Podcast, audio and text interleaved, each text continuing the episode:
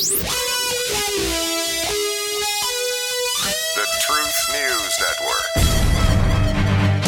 From sea to shining sea, across the fruited plain, the land of the free and the home of the brave is denied permission to talk about, hear about, read about real news. Denied by three corporations with ties to our political enemies.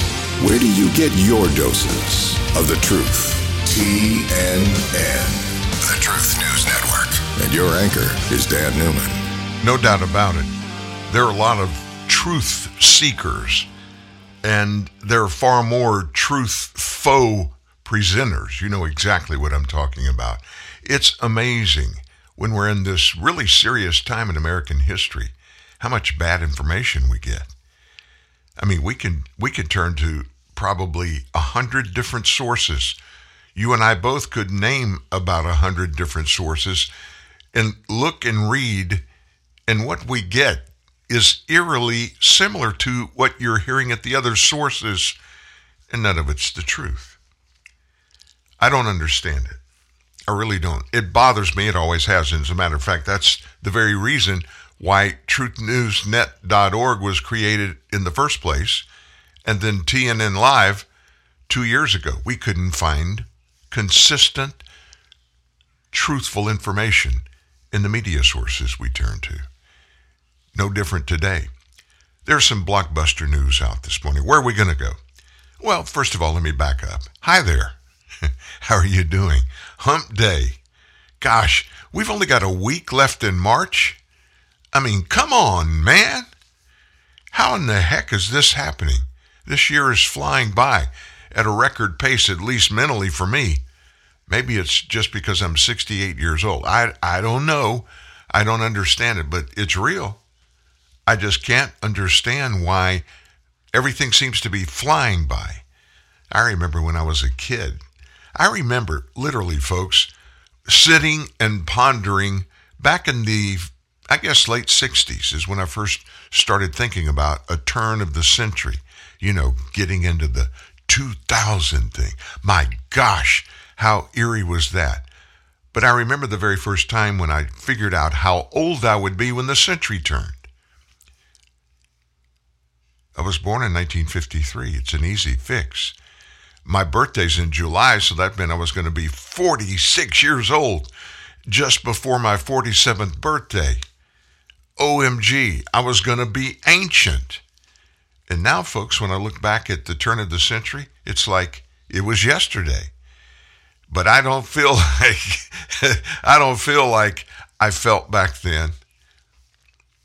I feel 68 years old but things are good. I am glad I'm here with you. I'm glad you're here today. So let's get right to it. What are the really important things of the day? Well, of course, the Supreme Court hearings in the Senate Judiciary Committee. We've got those big news from there. We also have some blockbuster news from Europe. I know that'll probably surprise you.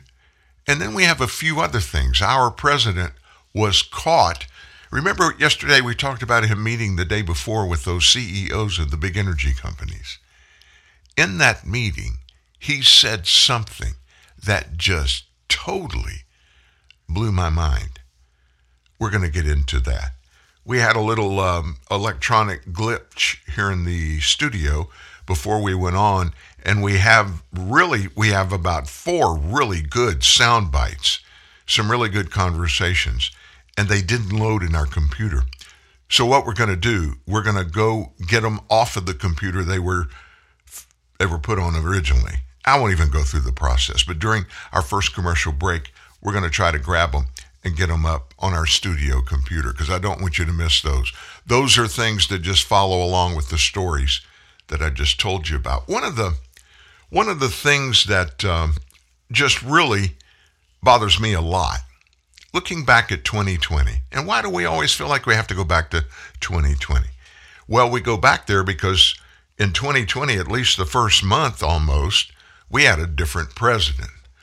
Yeah, it wasn't until January 20th of 2020 that Joe Biden became our president. The three weeks before that, Donald Trump was still in office. All that being said, we need to go back still today and just kind of unpack some of the unknown things that hang out there still. We know things weren't just quite right. And we believe there was voter fraud and voter irregularity, not so much by the voters as by the people that ran elections then. I want to just tell you what's going on, what was discovered in Pennsylvania. You know, that was kind of the hotbed of where we first knew and realized something ain't right.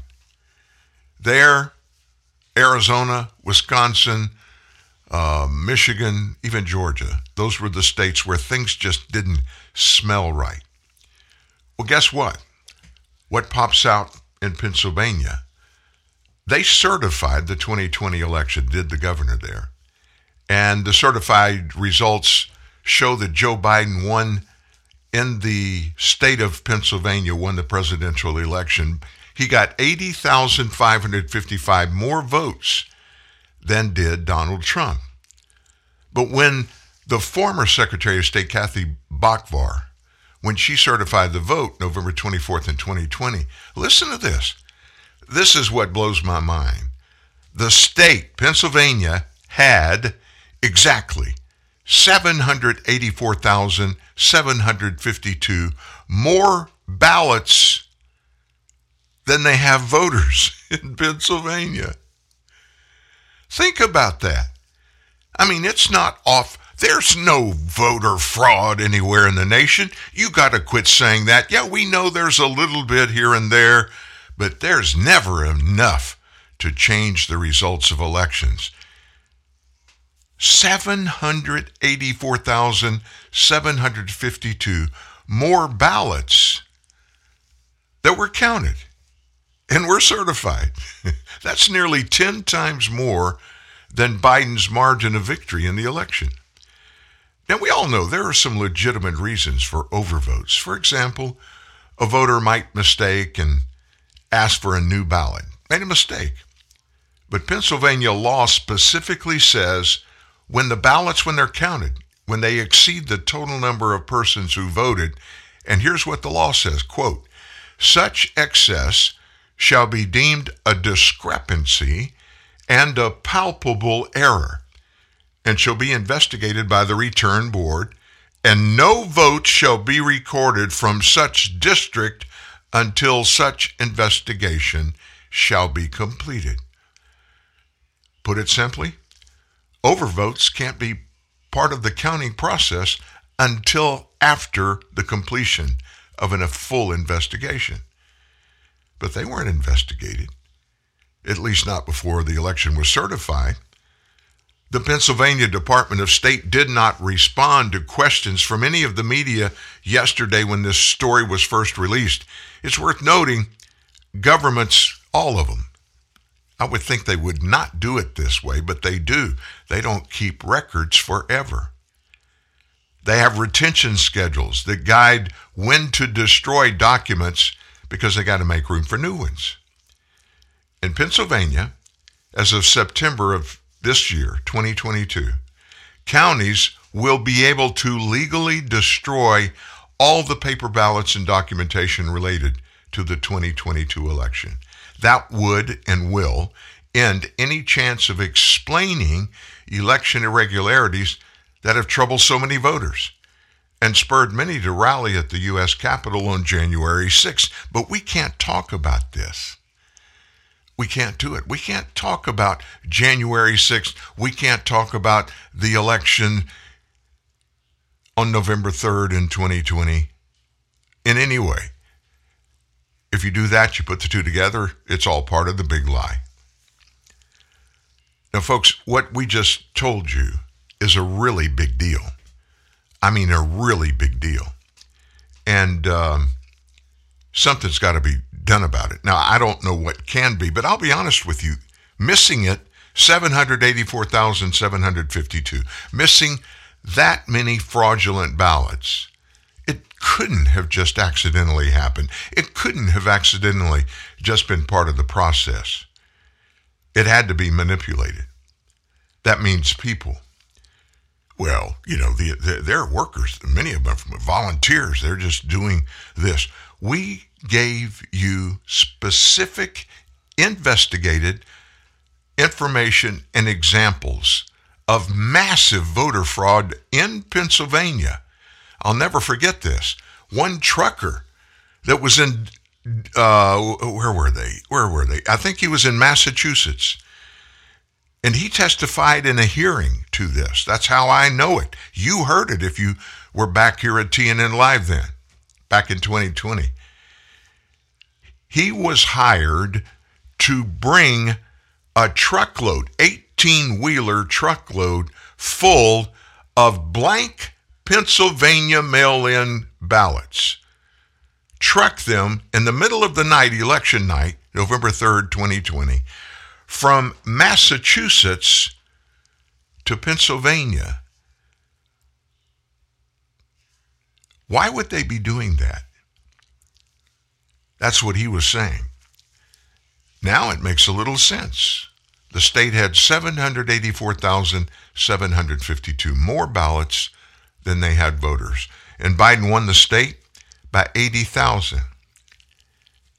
I wonder how many of those that were counted of the 784,752 were Trump votes. I can I can tell you, none of them. They were all stacked for Joe Biden. And in my opinion, this is my opinion just using a little tidbit of evidence. I don't think Joe Biden legally won the state of Pennsylvania. I don't think he legally won the state of Arizona or Wisconsin or Michigan. I believe those were all won and probably won in large fashion by Donald Trump. But those people on the left, all the heavyweights, and I'm not talking just about people in the Democrat Party that work for the Democrat Party or Democrats in uh, Pennsylvania as an example. I'm not talking about them, but I'm talking about leaders, leaders in the nation that aren't in politics directly. Mark Zuckerberg, $350 million he and his wife put into local election offices in Wisconsin, in Michigan, and in Pennsylvania, supposedly to help them even to buy new election equipment. Think about that. And now several states have made that uh, un, uh, unlawful. Can't do it. You can't give, you can't donate money to election offices and operations in any of these states that have passed that law. Enough of that. I just wanted to make sure you understood there was cheating, pretty rampant. Almost, well, a little shy of a million more ballots than there are voters in, in Pennsylvania were cast and counted and certified. So, what's the 900 pound gorilla in the room? It depends on which end of the spectrum you live in. It may be the Supreme Court hearings for Ketanji Brown Jackson that are underway or it could be, you know, that little bitty thing happening over there in, in Europe. Or maybe it's COVID related. We have we have some stuff on both of that. But why don't we start here? And let me check. Let me check here and see if the file that I told you we were trying to get loaded. Nope, it's still not loaded. So I'm just going to go ahead. We're going to talk through these these issues. So Ketanji Brown Jackson I saw just maybe an hour of the confirmation hearings with her yesterday. She had a tough day. This was the first time she'd gotten any real serious questions about her record and her judicial philosophy. She came across during the introduction hearing on Monday as being really personable. I, I watched it. I mean, she seems really likable. And she seems to be an accomplished attorney and a, a lawyer before that and she's got a great family. On Tuesday, though, she was unable to satisfy the concerns that she harbors deeply radical political views and that she has a record of being too soft on sex offenders. It just blows my mind when you pull that out of the context of her professional career. Why, oh, and I mean, she really was, as a judge, very, very soft on sex offenders when it came time for sentencing. There were several key points from yesterday's hearing. Ted Cruz, he nailed Ketanji Jackson on the 1619 Project, also on critical race theory, and her sentencing record about this sex offender sentencing. He honed in on judges uh, Judge Jackson's her 2020 speech in which she praised the 1619 Project and critical race theory, which declare that America was both founded on racism and remains systemically racist. She professed not to know that the central thesis of the 1619 Project, the false claim that the American Revolution was fought to defend slavery, which we all know it wasn't, it's been debunked. She also claimed she did not refer to critical race theory in her work as a judge. And of course, when she said that, Cruz produced a 2015 speech in which she said it was relevant to her work when she considered sentencing guidelines case by case. That certainly guided her later judicial work. Cruz also caught her in an embarrassing contradiction she claimed that critical race theory wasn't taught in the schools, but then was confronted with evidence that it was taught in the Georgetown private school on whose board she sits. What did she do? Well, she backtracked, saying she had only meant public schools. Last, Cruz produced charts showing her record on sentencing sex offenders was very weak he debunked the White House claim that her remarks on child pornography had been taken out of context. Democrats tried to introduce evidence that her sentences looked better when probation was taken into account. But doing that created new problems for themselves because it looked like the White House had fed them information that was being withheld from Republicans. 4,800 pages of documents that are directly related to her career as a lawyer, even before that, and then as a judge. The White House won't release them for the Republicans to investigate. Why would they do that? Why? They're supposed to be, hey, we have three branches of government that are all supposed to be equal with the other two. We have the legislative branch, the branch, the executive branch, and the judicial branch. She's in the judicial branch of government right now, she wants to have a bigger job. So the White House decided to come on their own and grab 4,800 pages of documents regarding her professional career and hold them, seal them under executive privilege. That's the executive branch fiddling in the judiciary. They have no constitutional authority to do it. Wonder why? Senator John Cornyn from Texas, while she tried to claim that she was opposed to judicial activism, honored the conservative doctrine of originalism, even claiming she didn't know what the liberal living constitution meant. She struggled to answer when Senator Cornyn asked about the limits of unenumerated rights in the Constitution. That is precisely the point. Liberal judges are constantly inventing new definitions of rights. That's how they legislate from the bench is they say that the Constitution is not a sealed document, that it can be manipulated by opinion of judges regarding future cases and what the Constitution opened up and let be changed to fit the changing times. Lindsey Graham, one of the audio bites we had to play for you was Lindsey Graham. He went he went bonkers yesterday. In fact, he stormed out of the chamber at one point. He questioned Judge Jackson about her previous legal representation of those terror detainees down at Guantanamo after 9 11. While conceding that even terrorists had the right to a legal defense, he pointed out that many Guantanamo detainees had returned to battle when they were let go under the Obama and the Biden administration.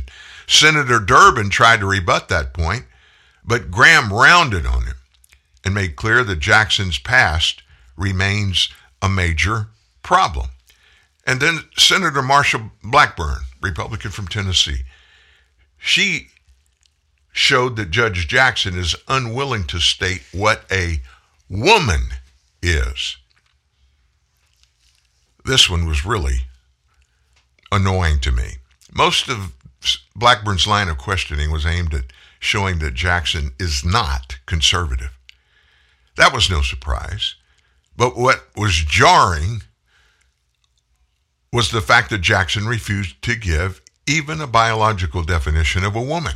At every other point in the hearing, she and her supporters talked about the fact that she is the first black woman to be nominated to the court. So clearly, woman has some meaning for her.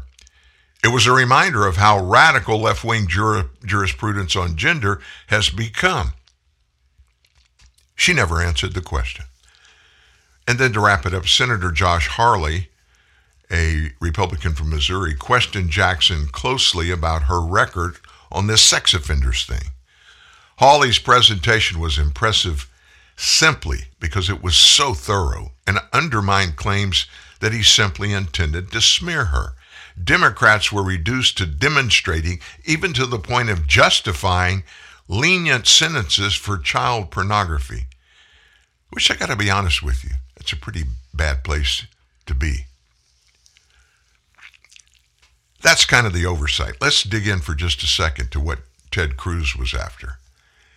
He whipped out a whiteboard in the hearing yesterday and he demonstrated how Supreme Court Justice nominee Ketanji Brown Jackson ruled in cases regarding child pornography. This is a really big deal, folks. We know that there is massive child trafficking and sex predators around the world and even in the United States.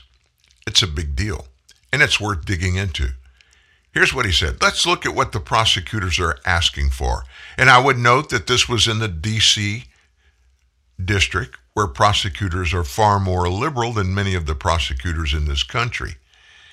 And he's in front of his dry erase board. So in U.S. versus Hess, there was a statutory minimum of 60 months, and you imposed 60 months because you had no discretion. In U.S. versus Nickerson, there was a mutual agreement of the parties to 120 months, and that's what you imposed. In every other case, United States versus Chasen, the prosecutor asked for 78 to 97 months. You imposed 28 months. And then Cruz just circled the number 28 with the red marker. He then broke down the mouth, math, explaining 28 months is a 64% reduction in sentencing timing. Then he pointed to several other cases in which Jackson imposed a sentence that was far less than what prosecutors sought. Some cases she slashed sentencing by more than 80%. Every single case, Cruz said, 100% of them. When prosecutors came before you with child pornography cases, you sentenced the defenders to substantially below not just the guidelines, which are way higher, but what the prosecutor asked for on average of these cases, 47.2% less. In U.S. versus Savage, Cruz claimed the government recommended 49 months, while guidelines recommended 57 months. The Washington Post reports the guidelines were 37 to 46 months and the recommendation was 36 months. Jackson sentenced the defendant to 37 months. Do you believe the voice of the children is heard when 100% of the time you're sentencing those in possession of child pornography to far below what the prosecutor is asking for? Yes, Senator, I do, Jackson replied. A couple of observations. One is that your chart does not include all of the factors that Congress has told judges to consider, including the probation officer's recommendation in these cases. But Judge Jackson, we don't have those probation. The committee's not been given the probation officer's recommendation. We would welcome them. Of course, as I told you, 4,800 pages of her case records are being held by the White House. The second thing I would say, this is Jackson again, is that I take these cases very seriously as a mother, as someone who, as a judge, has to review the actual evidence in these cases and, based on Congress's requirement, take into account not only the sentencing guidelines, not only the recommendations of the parties, but also things like the stories of the victims, also things like the natural circumstances of the offense and the history and characteristics of the defendant. Congress, she said, is the body that tells sentencing judges what they are supposed to look at. And Congress has said that a judge is not playing a numbers game. The judge is looking at all of these different factors, making a determination in every case based on a number of different considerations. And in every case, I did my duty to hold the defendants accountable in light of the evidence and information that was presented to me. In other words, she didn't really answer Cruz' questions. She certainly didn't clear it up, and she left the perception, and I still have it, that she is soft on child pornography and child pornographers.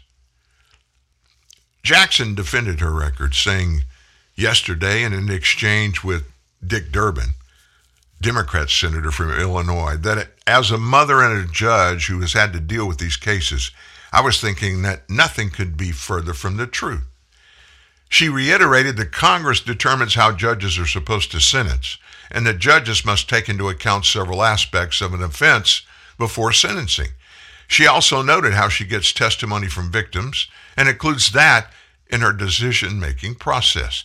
The statute says calculate the guidelines, but also look at various aspects of this offense and impose a sentence that is sufficient but not greater than necessary to promote the purpose of the punishment. So, this last section there, I, I, the whole top part, that's kind of background. This last paragraph, what she said, it proves to me she is not qualified to be Supreme Court Justice.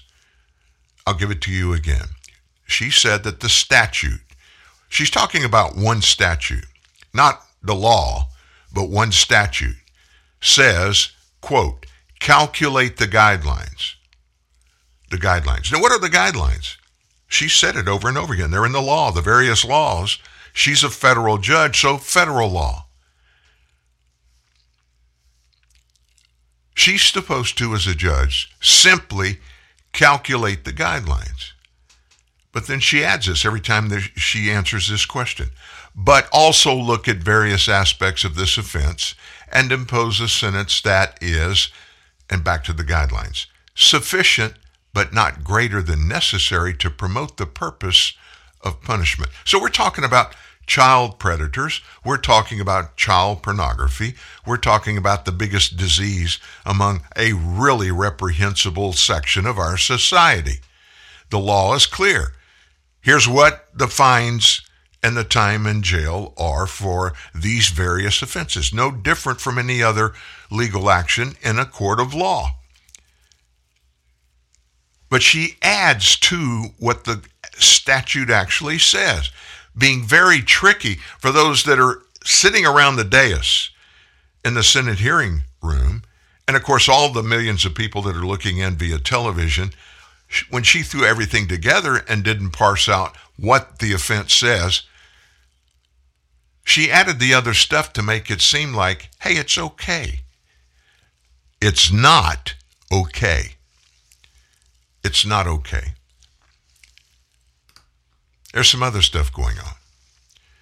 Georgetown Day School. That's a private, very upscale, very expensive private school, pre K through 12 and she, Ketanji Brown Jackson, sits on the board of trustees.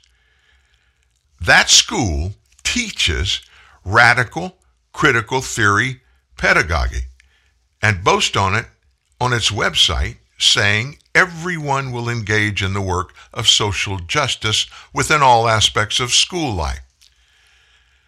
Now, Judge Jackson would be required to support and promote that as a member of the board. She took questions from a bunch of Republicans that asked her questions about critical race theory. And of course, Ted Cruz. he probed her on race essentialist materials being taught at Georgetown Day School, such as anti racist baby. However, teaching anti racist baby is not the only radical material they're pushing on kids at that school, where she sits on the board. The school brags about its far left curriculum. And they don't just talk about it, it's included in their 21 22, that's 2021 22 high school profile curricular highlights. In it, they showcase a course, for instance, about exploring reproductive justice and a ninth grade seminar flagship social justice course that serves as a launching point for a Georgetown Day School high school education. Here's an example. They hosted a speech in September election year 2020 by Dr. Dena Simmons. It was called Self Care, Healing, and Equity Responsive Practices, which in it discussed opening the door for our continued anti racist work. One of the teachers there led a talk at a conference in 2018 called Sticks and Stones Exploring the N Word in Our School Communities. They tout, the school does, on its website, that it is a proud recipient of the Leading Edge Award for Equity and Justice from the National Association of Independent Schools, which has previously reported is a central purveyor of race essentialist teaching materials for private schools across the country, folks. GDS, Georgetown Day School, has over a thousand students, has assets totaling roughly $288 million as of fiscal year 2020. And the headmaster is paid a million dollars annually as salary. That's according to the school's 990 form. Tuition of the school is between 40 and 50 grand a year. School offers anti racist resources on its website, including reading materials that are titled, like Growing Up a Black Man in America Why Our Souls on Fire. Your black colleagues may look like they're okay, chances are they're not. Maintaining professionalism in the age of Black Death is a lot. White supremacy culture and the end of policing. Critical race theory critical race theory. She sits on the board of that school, which means she approves everything that's in there. Now, when she gets in a hearing, she wants to put all of that to the side. I'm not involved. I don't work there. They asked me to serve on the board. I'm just serving on the board of directors. It was crazy when she wouldn't define the word woman. That one blew me away. There is no explanation, no plausible explanation. So let's stop with all the stuff that was said and let's go all the way back, way before the beginning. Again, one of the audio sound bites that we had to play and we couldn't get loaded on our studio computer in time was a potpourri of what George Biden says, uh, George Biden, Joe Biden says was when he was campaigning, and what he says today. Here's the bottom line that has so many conservatives in this nation and many Democrats and independents as well. The U.S. Supreme Court is the epitome of the legal world. Everything that is contested in courts across the nation, depending on the circumstances of each case, has the possibility of ending up at the United States Supreme Court, which is the spot they have the final word. So it's a really big deal, a really big deal. And throughout history, as we look at who ends up on the United States Supreme Courts, as every time a president nominates somebody, the only way that person can become a U.S. Supreme Court justice is by being confirmed by the U.S. Senate. Throughout history, almost with no exception, and if there is an exception, I don't know about it. The person that is nominated is considered to be one of, if not the most qualified people in the world. Well, it has to be in the United States, but you know what I mean. The most qualified to serve and fill that post that has been vacated by a previous justice. That doesn't mean that it has to be a specific person of sex or color or standing in the nation? Do you realize that the person that is served on the United States Supreme Court, the one that's nominated to take one of those roles, doesn't even have to be a lawyer? Every one of them has been, but there's no requirement in the Constitution they be a lawyer. And if they are nominated by a president, confirmed by the Senate, they are going to be a U.S. Supreme Court justice. What Joe Biden has done is actually racist. This guy who has a plethora of racial charges in his wake that were never charged to him or prosecuted, dozens of them. We have presented from his own mouth numerous instances of him being a racist. One of his best friends was a former leader in West Virginia of the Ku Klux Klan, talking about integration back when uh, they were integrating public schools. He said in a Senate hearing he did not want his kids being caught up in the education jungle. Okay. By his choosing a woman and a black woman, there's no way he would not consider anybody else. He told America multiple times if I'm elected president and a Supreme Court justice spot opens up, I'm going to nominate a black woman. Do you realize that in doing that, he eliminated about 90% of the pool of people that would normally be considered for this post. So, if he does follow through, if she becomes confirmed and becomes a Supreme Court justice, if that happens, she will be the first Supreme Court justice that was not nominated and confirmed for being the best possible person for that role. Why? because of a racist president who based his opinion and who he nominated on racism. Folks, they're the left. They are the left. They are the ones that stand and point the finger at people that are conservatives that they don't even know. It doesn't matter if you're a conservative, if you support a conservative cause, if you uh, if you have a bumper sticker for any Republican that's running for office. The only reason they give that you do that is because you are a racist. Why? Because you did it based on the color of skin. You're supporting a candidate that's a white candidate, you're a racist. And oh my gosh, don't support Donald Trump. Don't be one of those MAGA white supremacists because they want you obliterated from existence. Racism is okay as long as it's happening on the left. It's okay. Why is it okay? because it's happening on the left. And what they do, no matter how vile, no matter how wrong, if they choose to do it and they do it, it's because it's okay because of who they are. Seriously. Ah, luxury. The aroma is full bodied, the flavour is decadent, the touch divine, and the drive? Yes, the drive of luxury is simply infinity. Introducing the Infiniti Luxury Test Tour. If you think you are familiar with luxury, you haven't driven an Infiniti.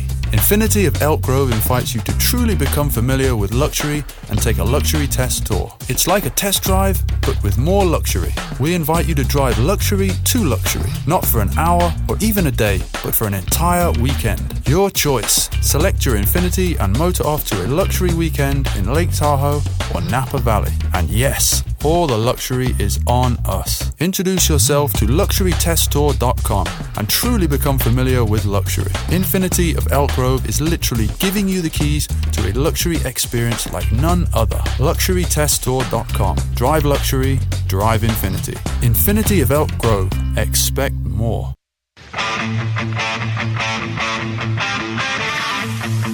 I love going all natural. It just makes me feel better.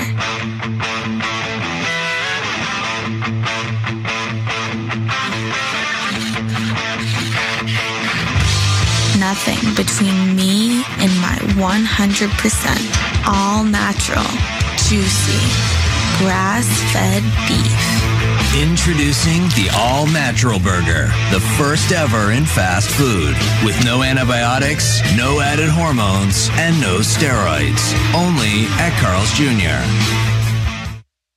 When your cable company keeps you on hold, you get angry. When you get angry, you go blow off steam. When you go blow off steam, accidents happen. When accidents happen, you get an eye patch. When you get an eye patch, people think you're tough. When people think you're tough, people want to see how tough. And when people want to see how tough, you wake up in a roadside ditch. Don't wake up in a roadside ditch. Get rid of cable and upgrade to DirecTV. Call 1 800 DirecTV. This is the truth your mama warned you about. TNN, the Truth News Network. TruthNewsNet.org. And Dan Newman. Truth that mama warned you about. You're going to get the truth. The truth is going to set you free. Well, speaking about racism because of skin color, what about racism because of gender? Well, it can't be gender racism. There's no such thing. That would be sexism. Well, Turning Point USA, the founder and a conservative firebrand, Charlie Kirk, like him a lot. He's been locked out of his Twitter account. Why did they do it? Well, listen to this. You know the name Richard Levine. Richard Levine is a man, and I'm wrong now because I called Richard Levine a man. Anyway, he was a man. He spent 54 years of his life as a man. This is Charlie Kirk, who tweeted this. He had a wife, he had a family. He transitioned to being a woman in 2011. Then Joe Biden appointed Levine to be a four star admiral. And now USA Today has named Rachel Levine as Woman of the Year. And then Charlie finished the tweet by saying this Where are the feminists? Hmm. So after his tweet, he was locked out of his Twitter account, informed he had violated the social media platform's rules against hateful conduct. Delete tweet, Twitter told Kirk in a message. You may not promote violence against, threaten, or harass other people on the base of race, ethnicity, national origin, sexual orientation, gender, gender identity, religious affiliation, age, disability, or serious disease. So Kirk on another network said, Twitter just proved it doesn't believe in truth. It believes in narrative. It doesn't believe in science. It believes in ideology. It doesn't believe in biology. It believes in gender theories. They don't want the truth. They want submission. We cannot give them what they want. The Turning Point USA founder is not the only Twitter user to be locked out of his account for stating that a man is a male. Kirk's suspension comes after the Christian satire site The Babylon Bee was locked out of its account and told to delete a tweet featuring one article they wrote mocking USA Today for recently declaring the biological male Rachel Levine is Woman of the Year. The Babylon Bee has remained defiant for 24 hours after Twitter locked him out, with the site CEO Seth Dillon saying, We're not deleting anything. Truth is not hate speech. If the cost of telling the truth is the loss of our Twitter account, then so be it. Eh, you know, every day when we hear things like this happen to other people, and when it happens to us, we just go nuts. We cannot understand it. We're actually being sent a message, folks. We're being sent a message. What message is it? If you don't have a whole lot of money, or you do not support a company or a group of people that have a whole lot of money, and because of their money, have gained power and credibility sufficient to be able to get big enough to get involved in a great way in a bunch of different things, businesses, groups across the nation. If you're not in that pack or that mob, you have you have no rights to question any of those people that fall in number among those groups. Well, who, who anointed them to be the ones that would be that, that could say that? There is nobody. There are people that come in and line up with them. People like the Democrat Party, people like big, big media, legacy media, they call it. And even if you push out against it, you're, you're, in most cases, you're correct. You're right in doing that. But you're going to pay a price because those big companies and big community operations, they control that narrative in large part in the legacy media. And it's become this, folks. Almost everybody's afraid to push back. Look what happened. Look what happened. Charlie Kirk.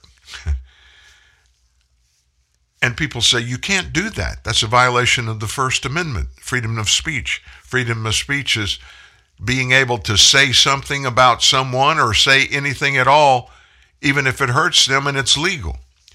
Well, Twitter's not a public entity. It is a publicly owned company, but it is private. It's not part of the United States government. So by law, they can do whatever they want to do. They can censor, they can kick you off, they can do whatever they want to do on Twitter.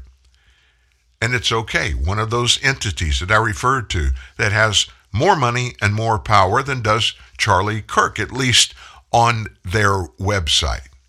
We could go on and on and on and relate stories like that. Folks, it has to do with this.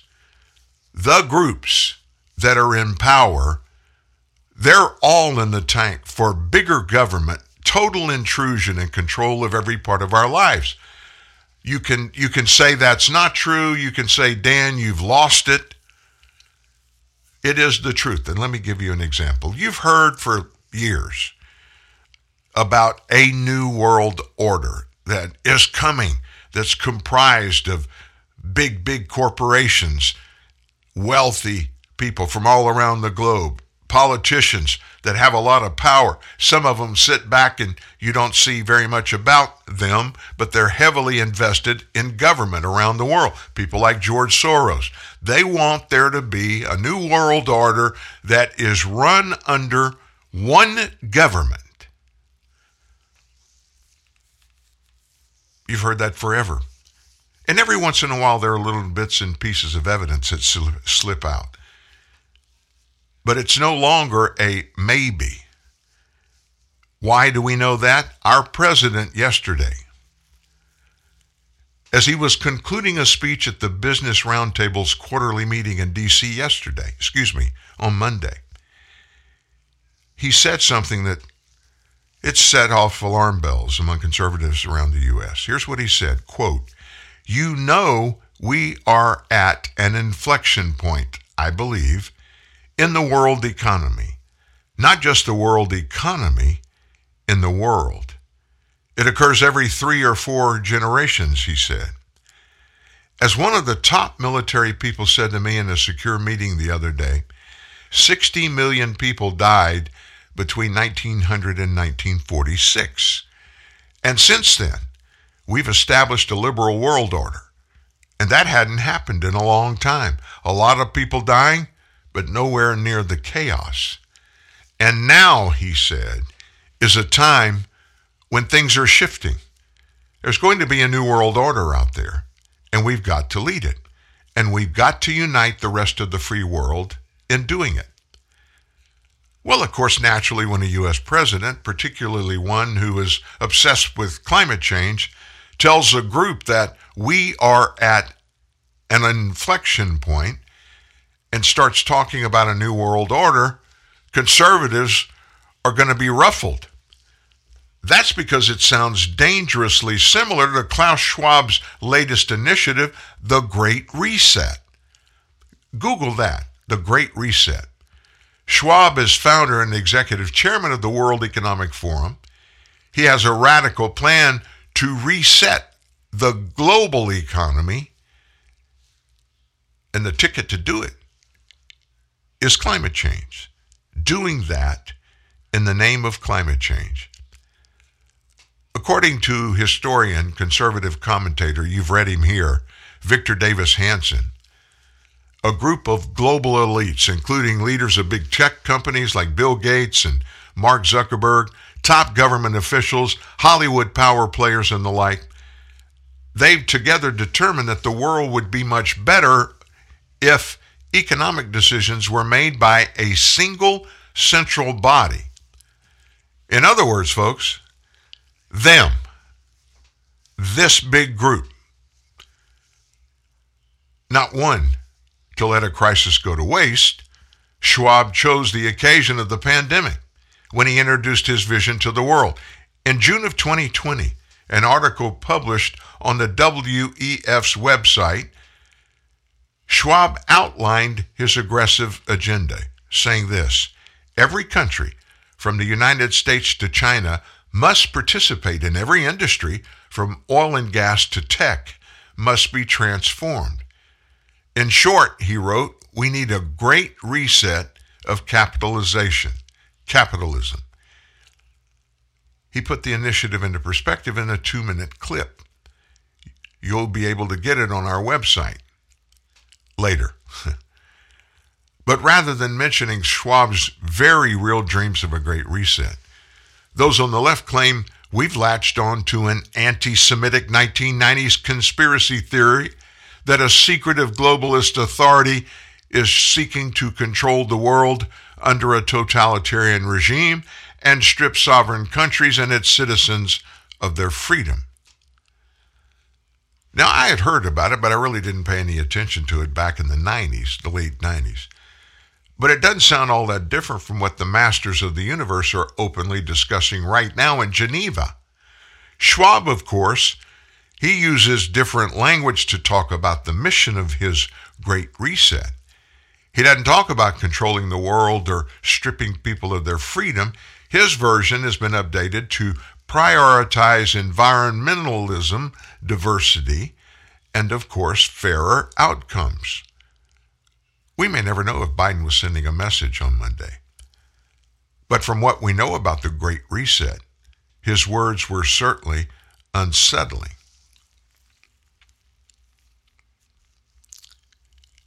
There's something afoot. And of course, listen, folks, if they, whoever they are, if any entity controls the economy of every place on earth, they're going to have total control of everything.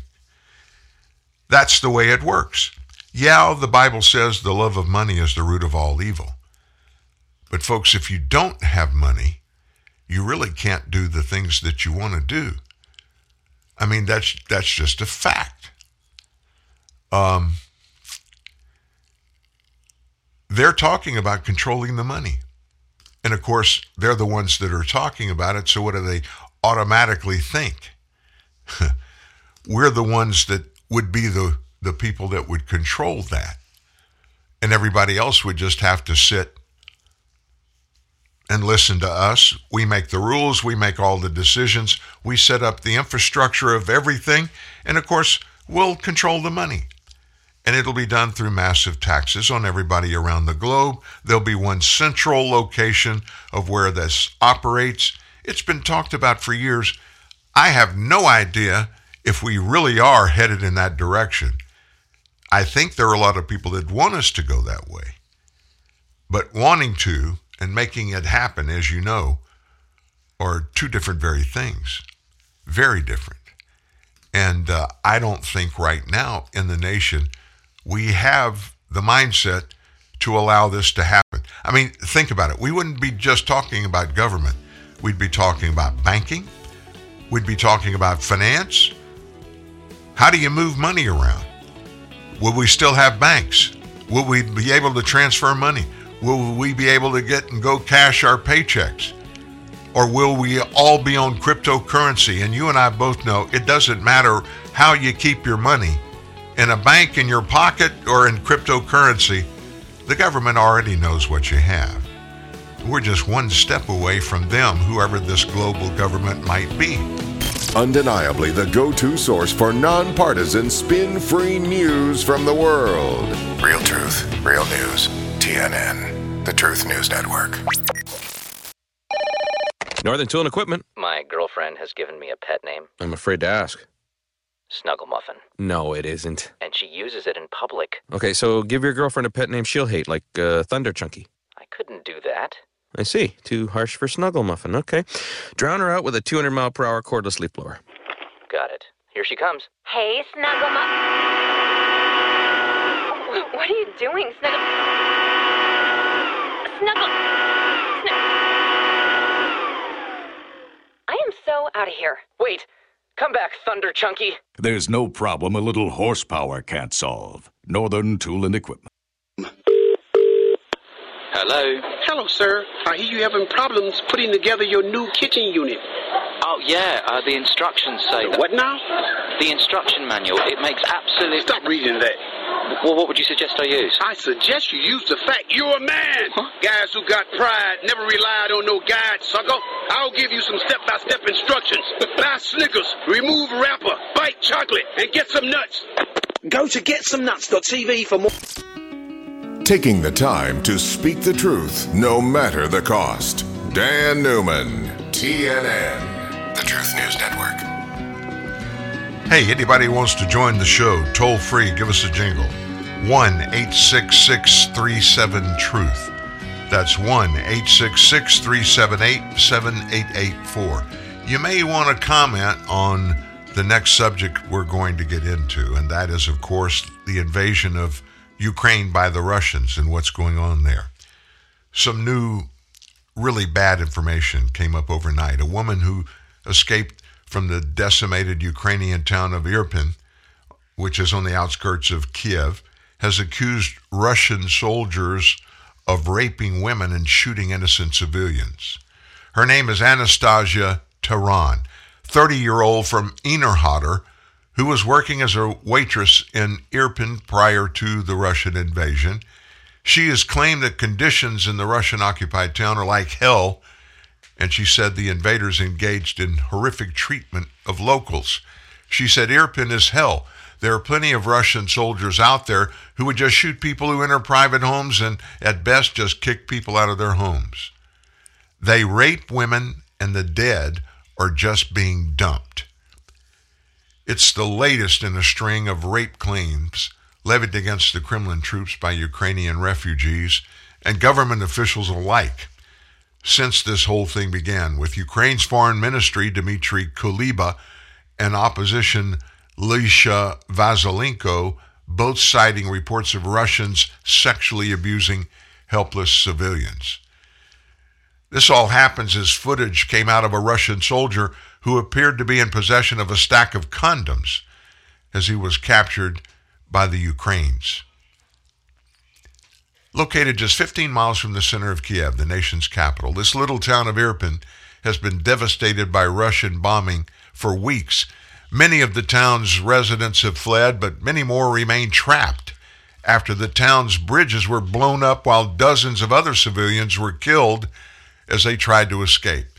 Anastasia, who is now located in the western city of Lviv, said she managed to escape Irpin with her husband, but they could only take their passports, personal documents, and three cats. I'm afraid of silence because you are constantly expecting something bad to happen. I still dread going outside. I always look for shelter, she said. She explained that she was nearly caught up in a Russian mortar attack, which landed a mere 50 feet away from where civilians were running.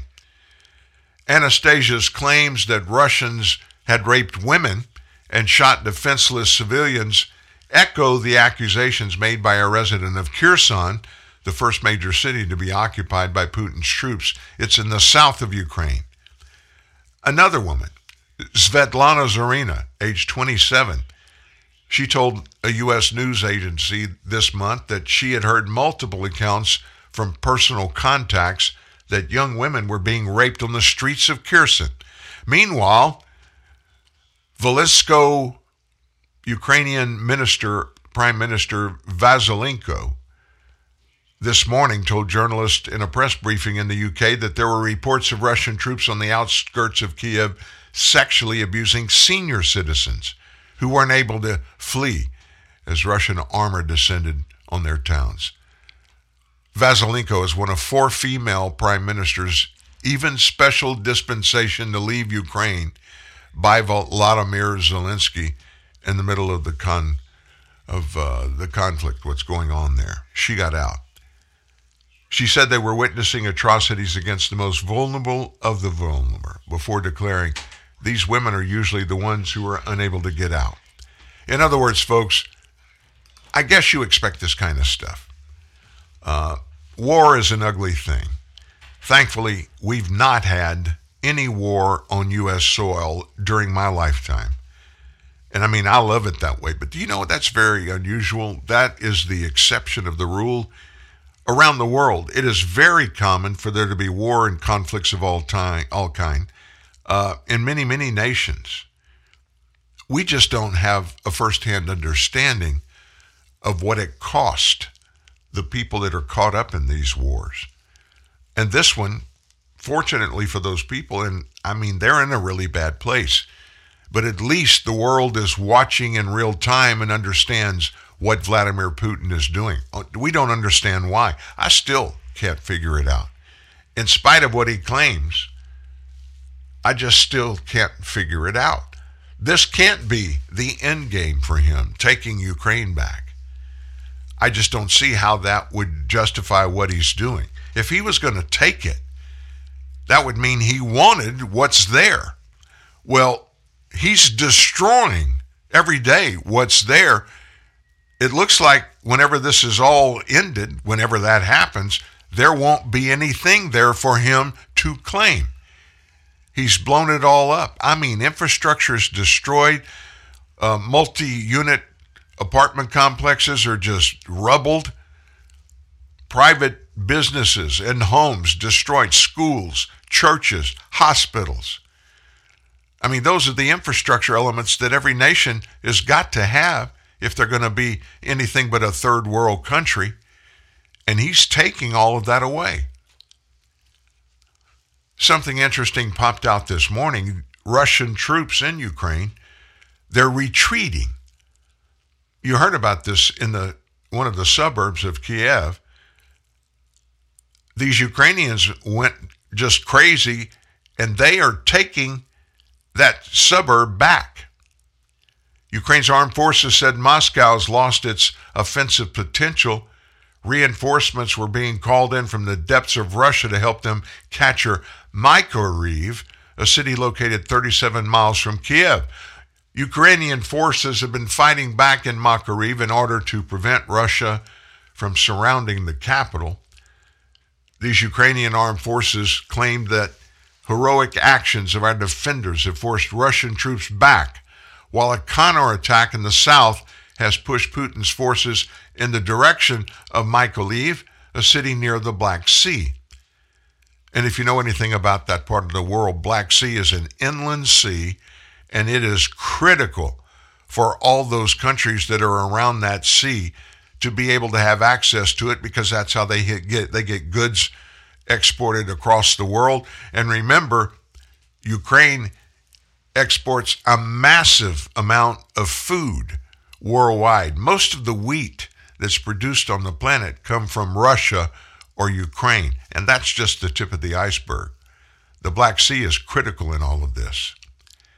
In an update we got just before we went live, Ukraine's armed forces said having lost the offensive potential, the Russian occupying troops continue forming and deploying the reserves from the depths of the Russian Federation to the borders of Ukraine.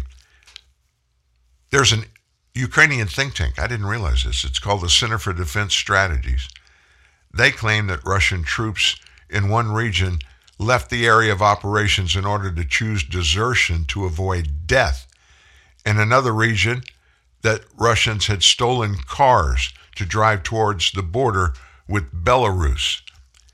It comes after the generals fighting in Kiev told everybody that Vladimir Putin's troops only have enough food, fuel, and ammunition for another three days of fighting, while attacks on that besieged city of Mariupol were turned back and offenses elsewhere in the country or stalled.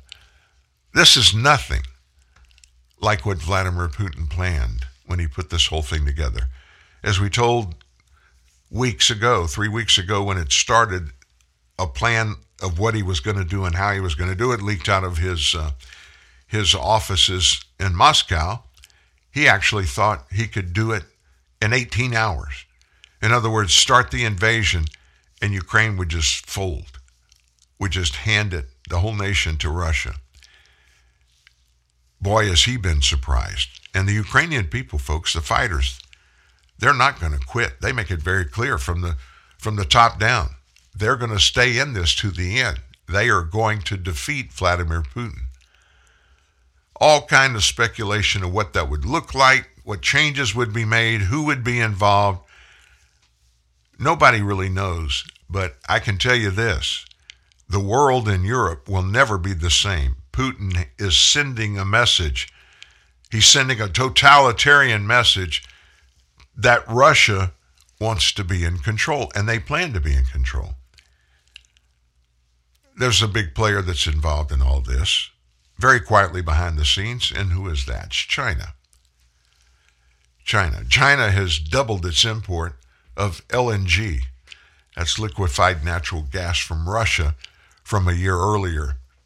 They've doubled it, folks, undermining China's proclaimed neutral stance in the Ukraine war. Beijing bought 401,000 tons of Russian LNG last month. Uh, I mean, think about it 401,000 tons. Overall, China imported 12% less LNG last month compared to February of last year. Meanwhile, China imported a total of 12.67 million tons of crude oil from Russia in the first two months. China's continued energy purchases from Russia, they're providing some very important revenue for Moscow as its energy sector has become increasingly isolated after they were hit with sanctions. We're told that our president, who left for uh, Brussels, Belgium, today, that he's going to announce even more egregious sanctions against Vladimir Putin. We talked about it a little bit yesterday. You remember we talked about, we knew that in the Biden, the Hunter Biden debacle, that the former mayor of Moscow's wife gave three and a half million dollars to a investment firm that Hunter Biden initiated. He built it, and he's still involved in it. Three and a half million dollars to invest on her behalf. She is known as the most wealthy woman in Russia, and she is heavily in in uh, connection with Vladimir Putin politically and personally and she is what they call an oligarch, the most wealthy oligarch in Russia. Now, and all of the oligarchs, and dozens of them have been sanctioned by the United States. You know, the big boats, the 500 million, the 200 million, the big yachts that have been grabbed, bank accounts grabbed around the world for all these oligarchs. She's the only oligarch that hasn't been sanctioned. Now, why do you think that would be? why would Joe Biden not do that for her explicitly? Do you think there's a connection, maybe? Do you think that in some way Joe Biden is obliged to her, Baturina, and that he's giving her a free pass? Use your logic, folks use logic and come up with good conclusions. Don't just look at a story, read a story, and just benignly say, okay, it's in the news, it's okay. Don't do that. Even if you see it on a major network, even Fox News. Don't just automatically believe what you see and hear, because very often it's skewed at best, in some cases, just outright lies. And there's more news regarding China, but it's back here. Our Senate has voted to begin drafting a technology funding bill in the middle of the elite and public concerns over China's rapid advances in the world economy. Commerce Secretary Gina Raimondo held an event and in it urged legislatures to finalize a technology bill that's going to spend $52 billion or more on domestic computer chip factories that are dubbed fabs. But a prominent investor wants to add easy migration rules that would deliver more foreign graduates into the new government funded tech jobs. Talent is everywhere. That's from Eric Schmidt, who's an investor and a former CEO at Google. He said, We need this funding bill passed, and we collectively have got to figure out a way to get it, get all the really, really smart people in this area to work on this. That also, by the way, includes high skills immigration to get people who want to work in the U.S. to work in these fabs. And the citizenry in those states are going to benefit enormously from this as well. Well, Secretary Raimondo rejected the demand diplomatically. As a former governor, I could not agree more with you about that. These are jobs, but these are good jobs, and these are jobs Americans should have. And then added, My observation is that there is broad agreement on the biggest parts of this bipartisan innovation act. We'll disagree around the edges, but there's a broad agreement. The challenge is getting it done and getting it done quickly.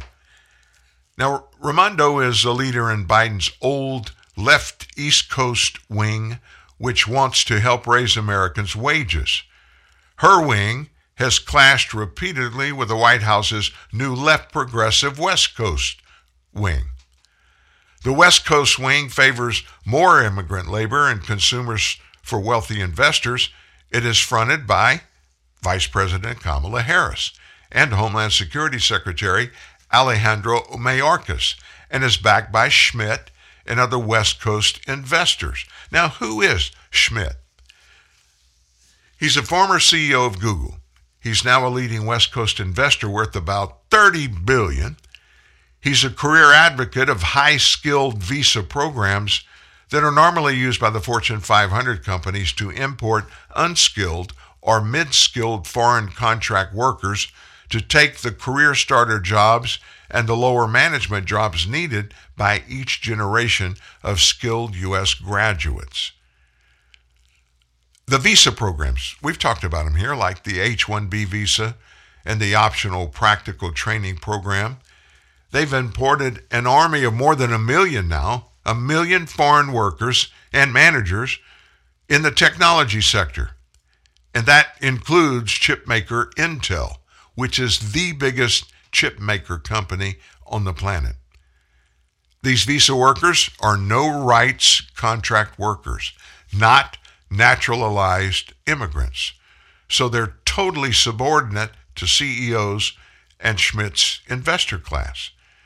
Their workplace prevents the visa workers from acting like the U.S. professionals who are educated to argue in favor of quality, long term research, security, other vital needs against the short term green eye shade stock market priorities that are embraced by CEOs and other executives.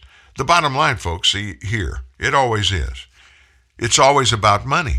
It starts there and it ends there. These CEOs, what are they the CEOs of?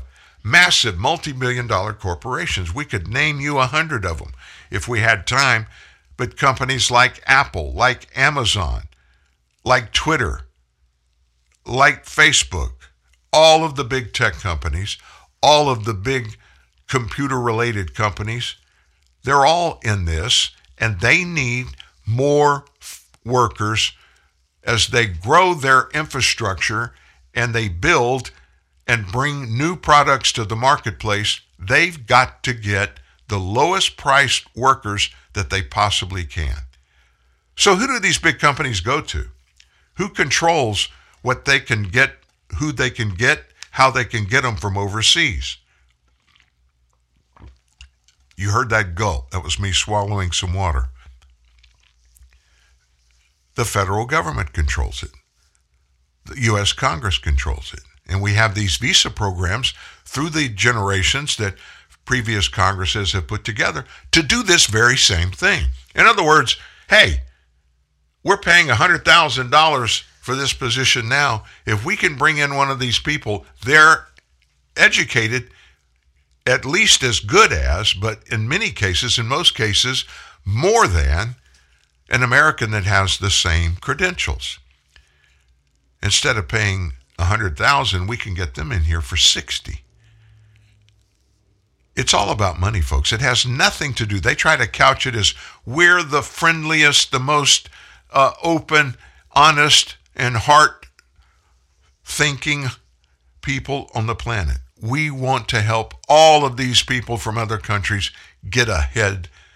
And the way to do that is bring them in here, let them take these jobs. Meanwhile, we have all of these techies coming out of our universities.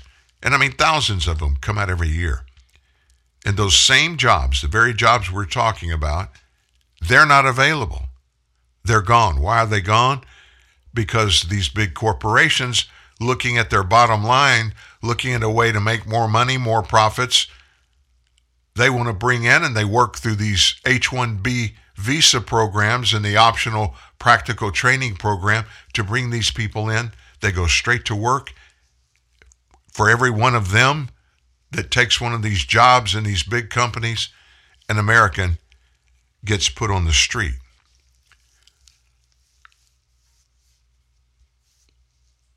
That is this government. It was the previous government, but heavily the two administrations before that.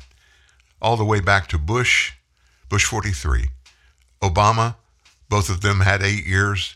They did massive immigration plans and they brought in thousands of these people from countries around the world, principally from Southeast Asia, most of them from China. You go to the West Coast, go to, go to San Francisco. They've released a lot of the restrictions there. And uh, I was with a man last last week, a friend of mine who is a business owner in San Francisco, and he said the homeless problem has been almost eliminated. At least they're not down on the on the ocean front.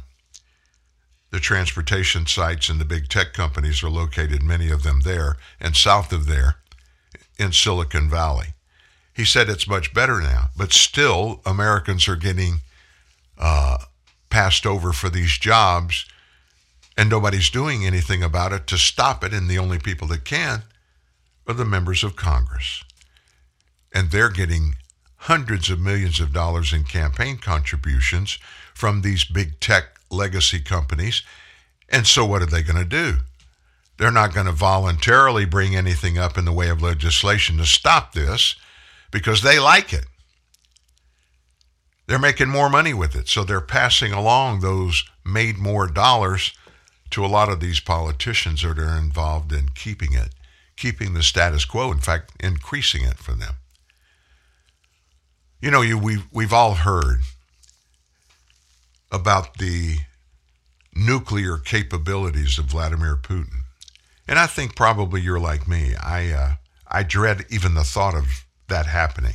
I mean, literally, folks, you know, the big ICBMs in Russia, they're basically aimed at us right now. And the same hold true. We have thousands of ICBMs tipped with nuclear warheads in all kinds of launch sites. And they're aimed at Russia.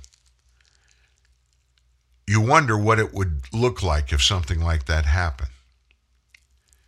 And of course, we've always, we've always, that would only be a last resort. And it's been that way with, Russia for generations. I guess two now. Kremlin spokesman Dmitry Peskov said yesterday Moscow is not ruling out a nuclear strike under circumstances that are outlined in its military doctrine, including if Russia faces an existential threat. Peskov was responding to a um, anchor's, a news anchor's question during an interview in which he was asked to confirm that Vladimir Putin would never use a nuclear weapon. He declined to rule out a nuclear strike while making reference to the fact that the Russian military doctrine it allows the use of nukes under certain circumstances even in conventional arms conflicts. He said, We have a concept of domestic security, and it's public. You can read all the reasons for nuclear arms to be used. So if it is an existential threat for our country, then it can be used in accordance with our concept. Peskov was presumably referring to a presidential directive on nuclear deterrence. It was public back in June of 2020. It specifies a number of situations under which Russia can use nuclear weapons. Paragraph 19 of it stipulates the following conditions as what can resort to a nuclear strike. A. The arrival of reliable data on a launch of ballistic missiles attacking the territory, any territory in the Russian Federation. B. Use of nuclear weapons or other types of weapons of mass destruction by an adversary against the Russian Federation. C. Attack by an adversary against critical governmental military sites of the Russian Federation, or the disruption of which would undermine nuclear forces' response actions. D. Aggression against the Russian Federation with the use of conventional weapons when the very existence of the state is in jeopardy. Paragraph 4 of that decree fits into what some experts have described as a Russian policy of escalating to de escalate. It states that the potential use of nuclear weapons by Russia is guarantee. It's to guarantee the sovereignty and the territorial integrity of the state and to stop a potential adversary from aggression against the Russian Federation and or its allies in the event of the emergence of an armed conflict by preventing the escalation of military activities and ending them on conditions acceptable to the Russian Federation. That was all one sentence. My gosh. An English grammar teacher should have gotten a hold of them. So, this issue of a potential nuclear strike surged to the forefront and it's been there from the very beginning. It was whispered at first, and now Putin has actually indicated he would consider it. He put his country's nuclear forces on high alert several days after ordering his troops to move against Ukraine, and they stayed on high alert. He said the nuclear escalation was driven by hostile comments by leading members of NATO and by punishing Western sanctions which he said were like a declaration of war. We knew it was going to happen. Biden kept saying up front, you remember weeks weeks in advance of this, Biden kept saying, we're going to put egregious sanctions on Vladimir Putin personally, his big time friends, and even his whole nation. Everybody, everybody that was really breathing air over here began to ask the question of our president, well, do it, do it. And the answer always came back, well, we're not going to do it now. We're going to do it after they invade Ukraine, if that's what they're going to do. And the reason for it is to give them a reason to stop. Now, wait a minute. I'm not a military person. I'm not a, never been a member of the military. And what I know about the military I got from my dad and other friends that have served in the military. Former chief, a, a chief administrative officer of my company retired as the director, I guess you say. He was a full colonel. He was the Barksdale Air Force Base commander. Barksdale Air Force Base is the key location for the housing of B 52 bombers. So here we are, folks. It goes all the way back to the spring. Foreign Minister Sergei Lavrov said this back then. He doesn't want to believe there would be a nuclear war over Ukraine, a statement some analysts predicted as a veiled threat. At the same time, Lavrov was pointing his finger at us of being obsessed with the theme of nuclear escalation, claiming this and not Russia's actions was a cause for concern. UN Secretary General said on March 14th the prospect of nuclear conflict, once unthinkable, is now back within the realm of possibility. Not trying to scare anybody, but all I'm saying is we're hearing more and more and more about the possible escalation of this conflict in Ukraine to be a nuclear move. Nobody will say it's not going to happen.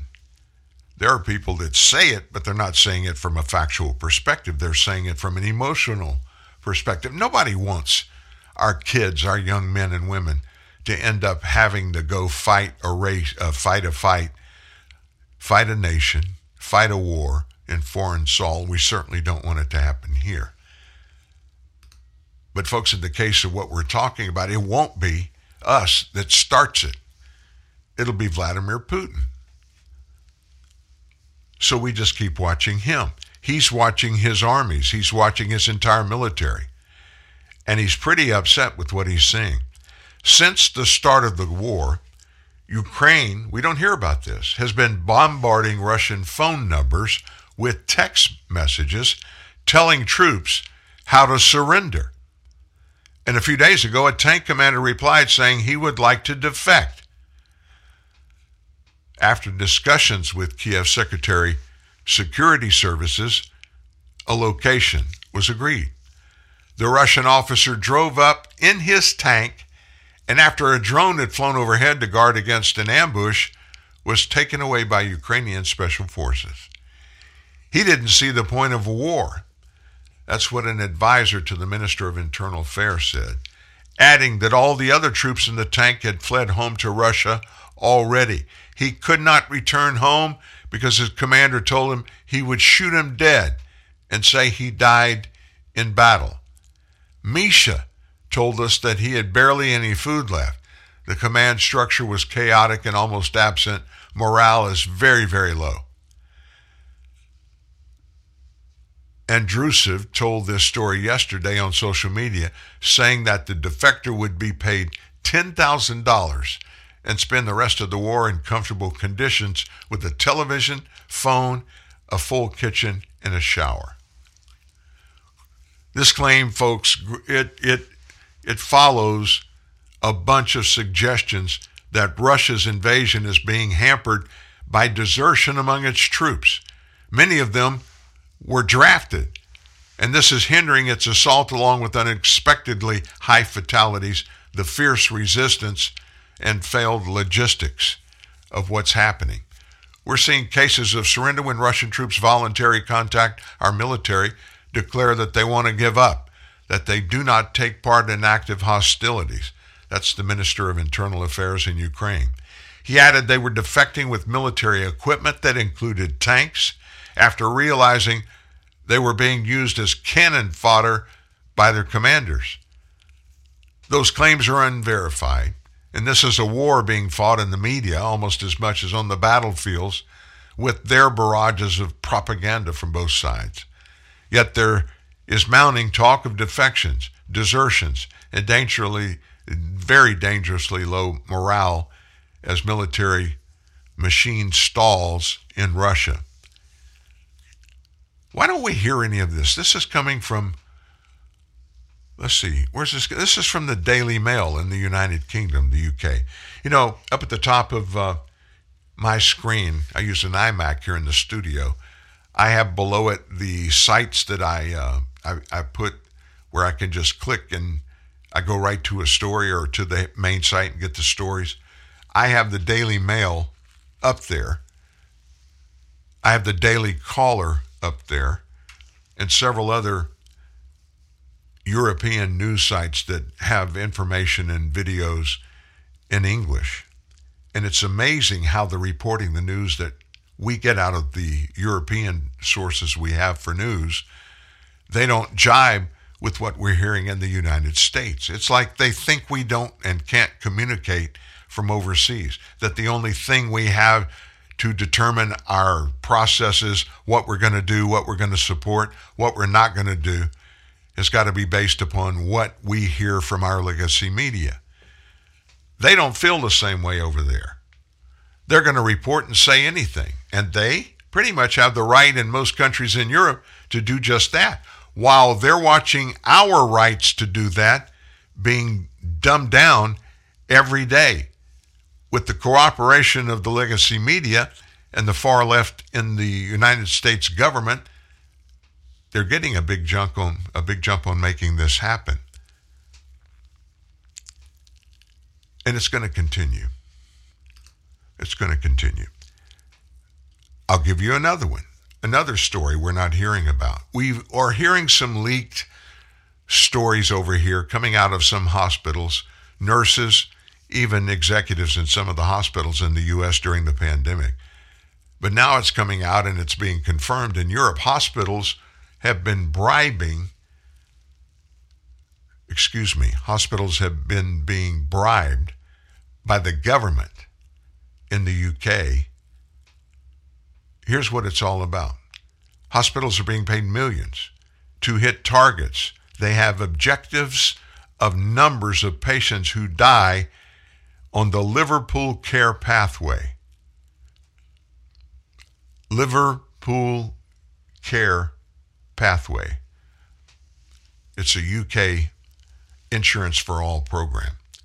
The incentives have been paid to hospitals that agree to ensure a set percentage of patients who die on their wards have been put on the controversial regime of COVID 19 treatment to make sure. Some cases, hospitals have been set targets at between a third and two thirds of all the deaths. They should be on this LCP, which critics say is a way of hastening the deaths of terminally ill patients. At least $30 million in extra money from taxpayers. That's an estimate to what's been handed to hospitals over the past three years to get these goals. Critics of the method warned last night that financial incentives for hospitals could influence the work of the doctors. You think? I mean, I automatically would think everything, every death that happens on my watch, there's going to be this consideration that goes through my head. Why don't I put the official cause of death COVID related?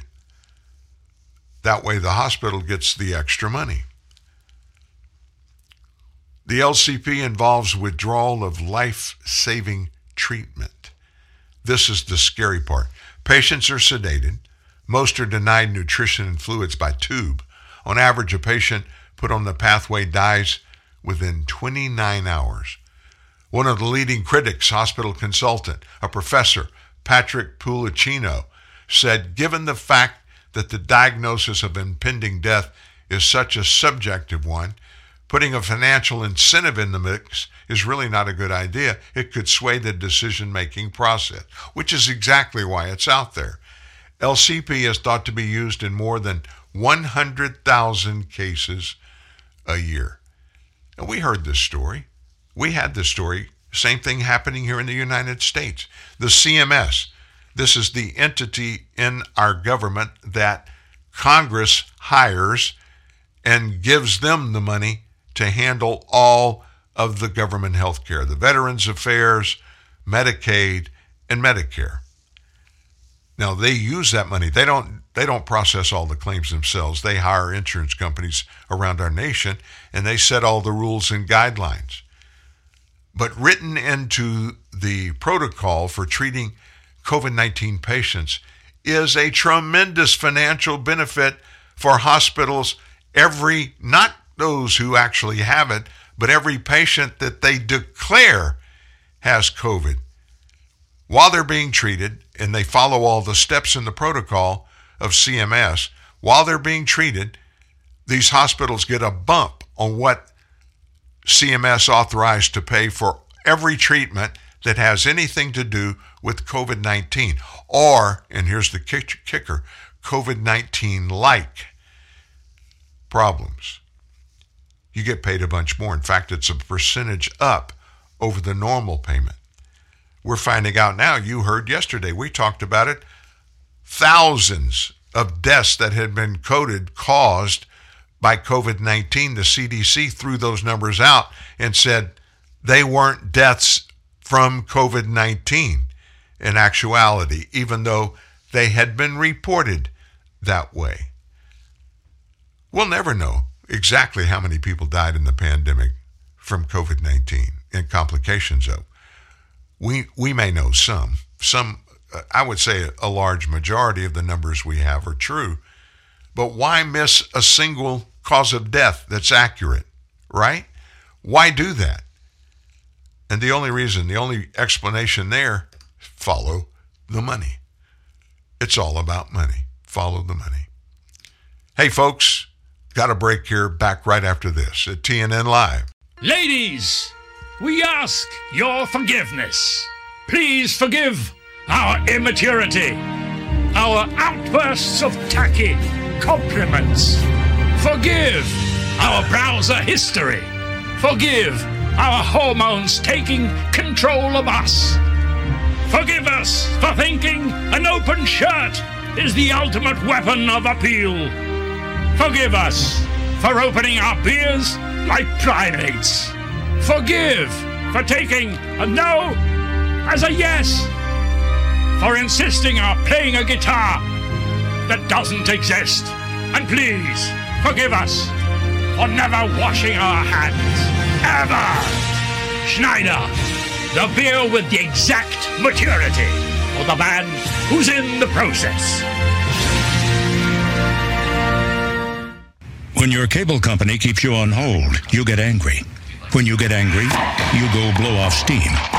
When you go blow off steam, accidents happen. When accidents happen, you get an eye patch. When you get an eye patch, people think you're tough. When people think you're tough, people want to see how tough. And when people want to see how tough, you wake up in a roadside ditch. Don't wake up in a roadside ditch. Get rid of cable and upgrade to DirecTV. Call 1 800 DirecTV. Papa John is not interested in quality, he's obsessed with it. Because Papa John's a pizza maker. It's what he does. That's why you've got Papa's quality guarantee, signed by the man himself. Love your pizza, or we'll deliver another absolutely free. It's my guarantee. Better ingredients, better pizza, Papa John's. And right now, save 25% when you spend 25 pounds or more online.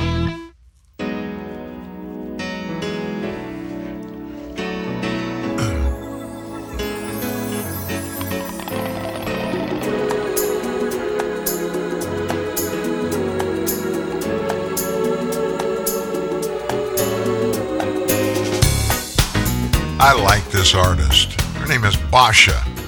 She um, she's obviously she's from Czechoslovakia, but boy, she did some really great songs back in the '90s and the early 2000s that were big hits. I just like her music. I like that sound. Well, there's a there's a big meeting that's coming up at NATO. That's where our president took off from. Uh, uh, what do they call it now? Joint Base Andrews headed over to Brussels, Belgium for this NATO meeting. Russian Foreign Minister Sergei Lavrov has issued a warning. He really, ha- I mean, the, these are the, they're threatening the whole, not the earth, but the strongest military alliance on the planet. They're threatening them. Here's what he said Sending NATO peacekeepers to Ukraine would lead to a direct clash between the armed forces of the Russian Federation and NATO. Lavrov said that just a few minutes ago. U.S. Ambassador to the United Nations Linda Thomas Greenfield over the weekend ruled out the possibility of the U.S. taking part in peacekeeping operations inside of Ukraine. She stated that the Biden administration is not going to send U.S. troops to the country. The president has been very clear that we will not put American troops on the ground in Ukraine, she said. We don't want to escalate this into a war with Russia, but we will support our NATO allies. Biden has made clear that if there is an attack on any of our NATO allies under Article 5, that we will support those countries and defend those countries. One Polish news outlet reportedly gained access to a secret project at Poland's Ministry of National Defense, aiming to deploy peacekeepers from a number of NATO countries to Ukraine. Warsaw is expected to officially present at the NATO summit. The U.S. will not participate but may agree to a mission involving some other countries. Lavrov's warning suggested Russia would consider the presence of NATO peacekeepers a military escalation and a cause of war against NATO. Think about that, folks. Think about it. I, a part of me has, has felt for a long time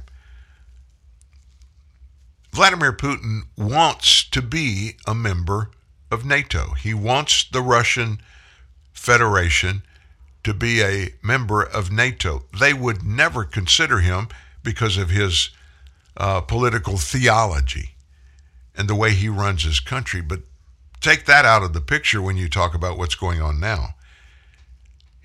He's not going to be able to get into NATO. He hates NATO, and he is drawing a red line, like uh, Biden and Obama did in Syria. You remember that, the red line? Bashar Assad was gassing his own people, killing his own people. He did it several times. And Barack Obama very famously said, if he uses gas against his own people again, that's our red line. He didn't say what we would do. And of course, Assad knew that we wouldn't do anything, and he gassed people again. Obama and Biden didn't do anything. Lavrov has put this out there. One thing I can tell you Vladimir Putin does not fall back, he does not break a commitment. Anything that you hear him say, or any of his people like Lavrov, one of his ministers, say, you can bet it's going to be factual and it, it's going to play out the way they say it's going to play out. And in this case, if I was Joe Biden, I wouldn't put any troops on the ground, period. We have NATO troops over there supporting. There are American troops. We have, uh, I think now about, uh, I think they said we have 100,000 people on the ground now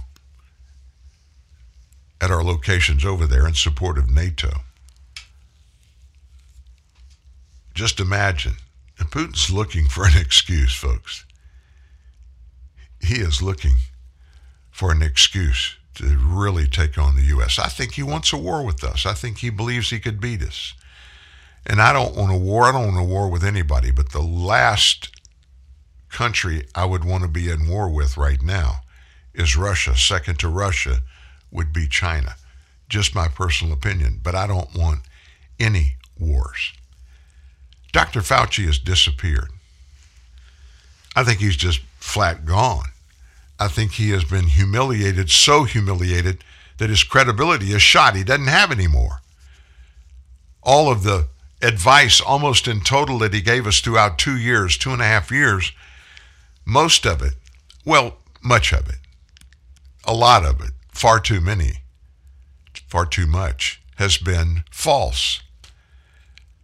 And so Rand Paul has been the key, uh, the key guy at pointing out the fallacies of having uh, the boss be Dr. Anthony Fauci, because he's the one that's done all of this stuff that isn't true, been proven not to be true, and has hurt American people. People have died just because of the advice that Anthony Fauci gave regarding dealing with COVID 19.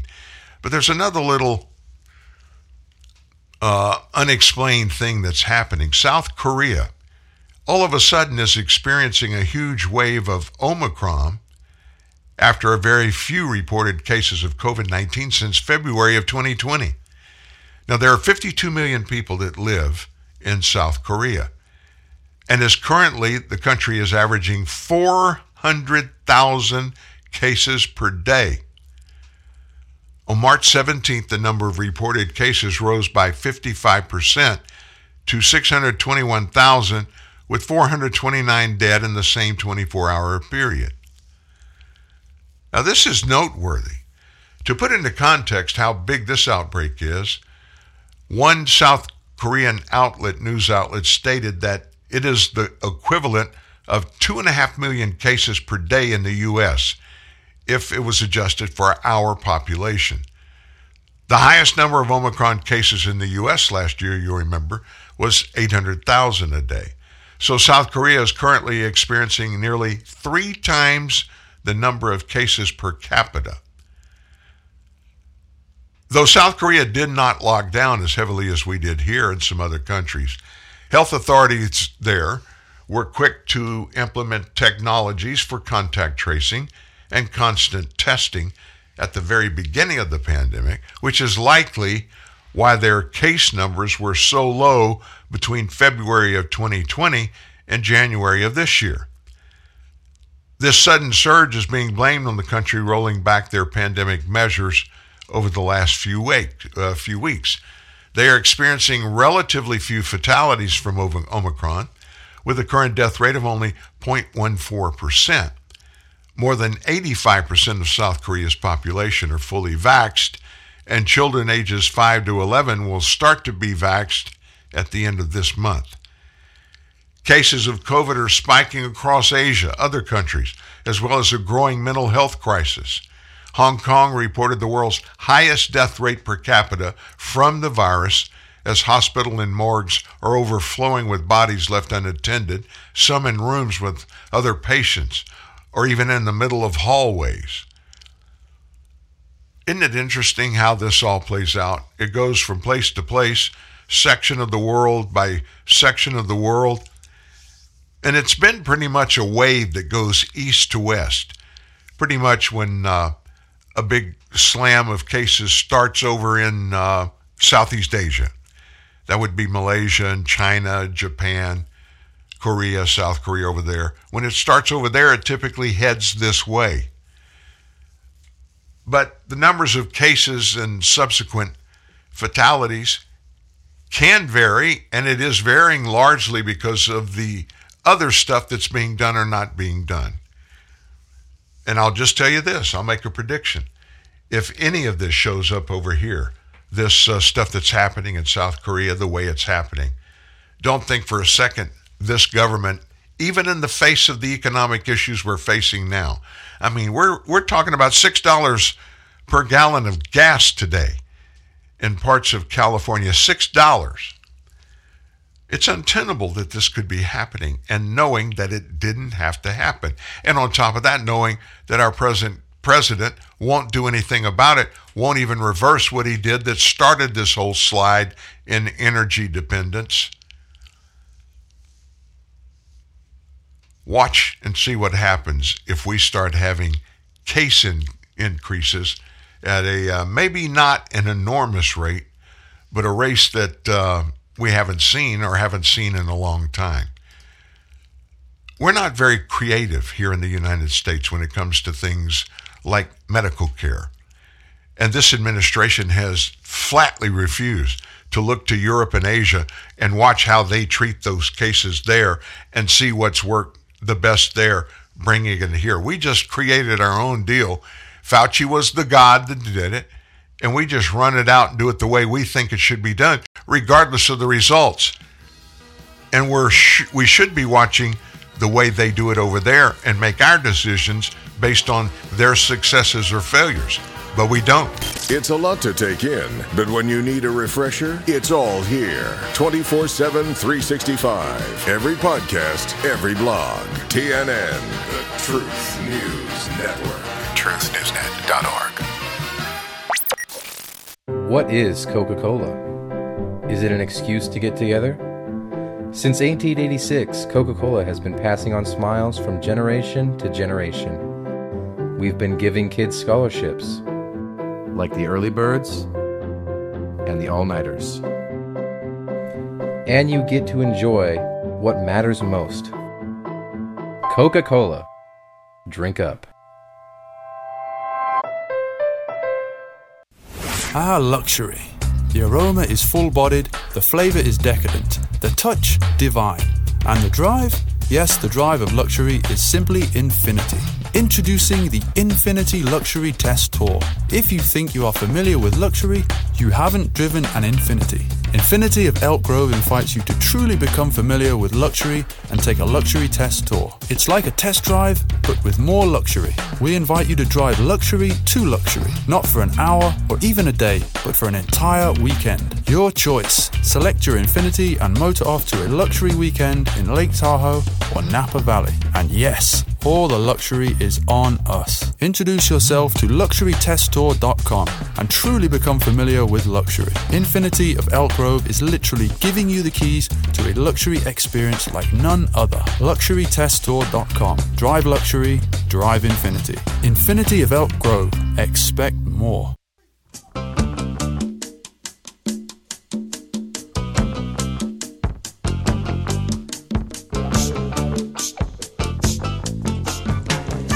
I like that song. I liked it when it came out. Cisco Kid. You're a Cisco Kid was a friend of mine.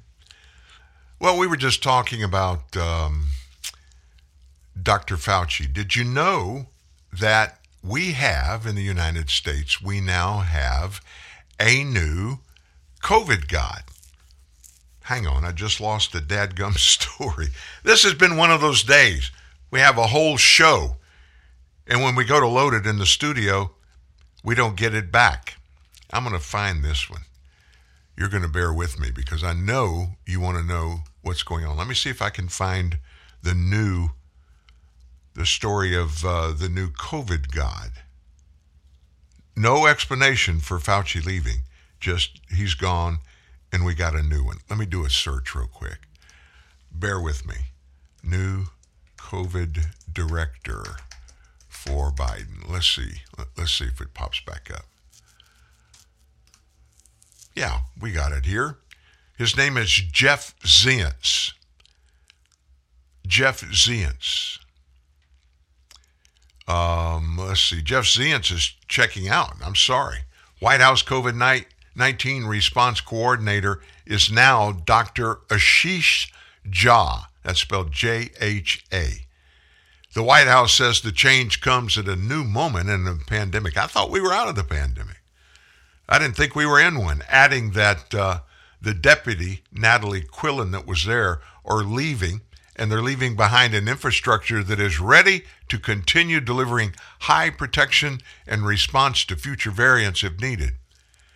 Jha is a practicing physician previously none, nobody that has been in that role or even the role above that, which would be Fauci, they didn't treat COVID patients, but yet they're telling us how to live, right?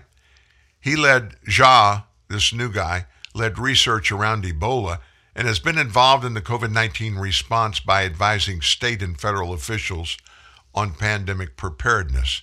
He was named the Dean of the Brown School of Public Health after he led Harvard Global Health Institute and teaching at Harvard and Harvard Med School. He previously was a general internist in Massachusetts. It's going to be interesting to see. You know, we've had um, we've had people leaving, people getting sent away, people quitting, but nothing like what has happened in the uh, uh, the uh, the operations in the vice president's office. Do you know that the number of people of employees that have left Kamala Harris's operations is now at 10? 10 people have left. And everybody's saying, What's going on? What's wrong with her? Why is everybody leaving? There are a bunch of different reasons. Some of it could be based on the fact that her numbers of popularity are in the tank, could be because of that. It could be because people are just looking for a way out. Typically in politics, what happens is when they're working, and remember this political workers, in most cases, these are people that want to work in politics. And so when it comes time to, to um, determine what's best for you in your career. If you're working for a uh, politician and things aren't going well, or their uh, reelection um, possibilities are, are bleak, you'll start looking for a job, jumping ship. So we understand that what's going on in in what's going on for Harris is they just don't like working with her. Um, that things aren't going well, and they know, or they're pretty sure, they're confident, there's not going to be a uh, President Kamala Harris or even a Vice President Kamala Harris, depending on who and what happens in the 2024 general election. And so they're they're bailing out. But when they when they came out, there's a book that's out this this this week It was written by one of those that left. And some of the reasons that they were leaving was because Kamala Harris was an ogre. Everything in her campaign when she ran for president, even back as far as when she ran for office in California, the people that worked with her, she was a diva. She didn't bring a lot to the table. She treated people like crap and she didn't look at and deal with any of the issues. She always had somebody there, and she liked them. If she liked them, you were going to be in good stead with her, and you were going to get all the perks and all of the opportunities that came up. You would get the the good travel, to travel with her wherever she went, all those kind of things. Little things is seem to be the thing that drives these people away from her now in her operation as VP. Little things like one of the big things that was revealed in the book. She griped constantly to her staff about the fact that whenever there was a public appearance that involved Joe Biden and Kamala Harris, when the president walked into the room wherever this appearance was going to take place, everybody just automatically stood up. But she couldn't understand why, when she walked into the room, Nobody stood up. And basically, what that was was wah, wah. They don't like me, and it's not fair. I'm the vice president, and I think they ought to treat me appropriately. What she doesn't understand is respect is something that you can't force. Nobody could make anybody like her. Hey, folks, that's a wrap. Thank you today for being a part of this. We'll see you tomorrow. I always thought that I could make it on my own. But since you left, I hardly make it through the day. My tears get in the way, and I need you back to stay. I wander through find the words to make it right.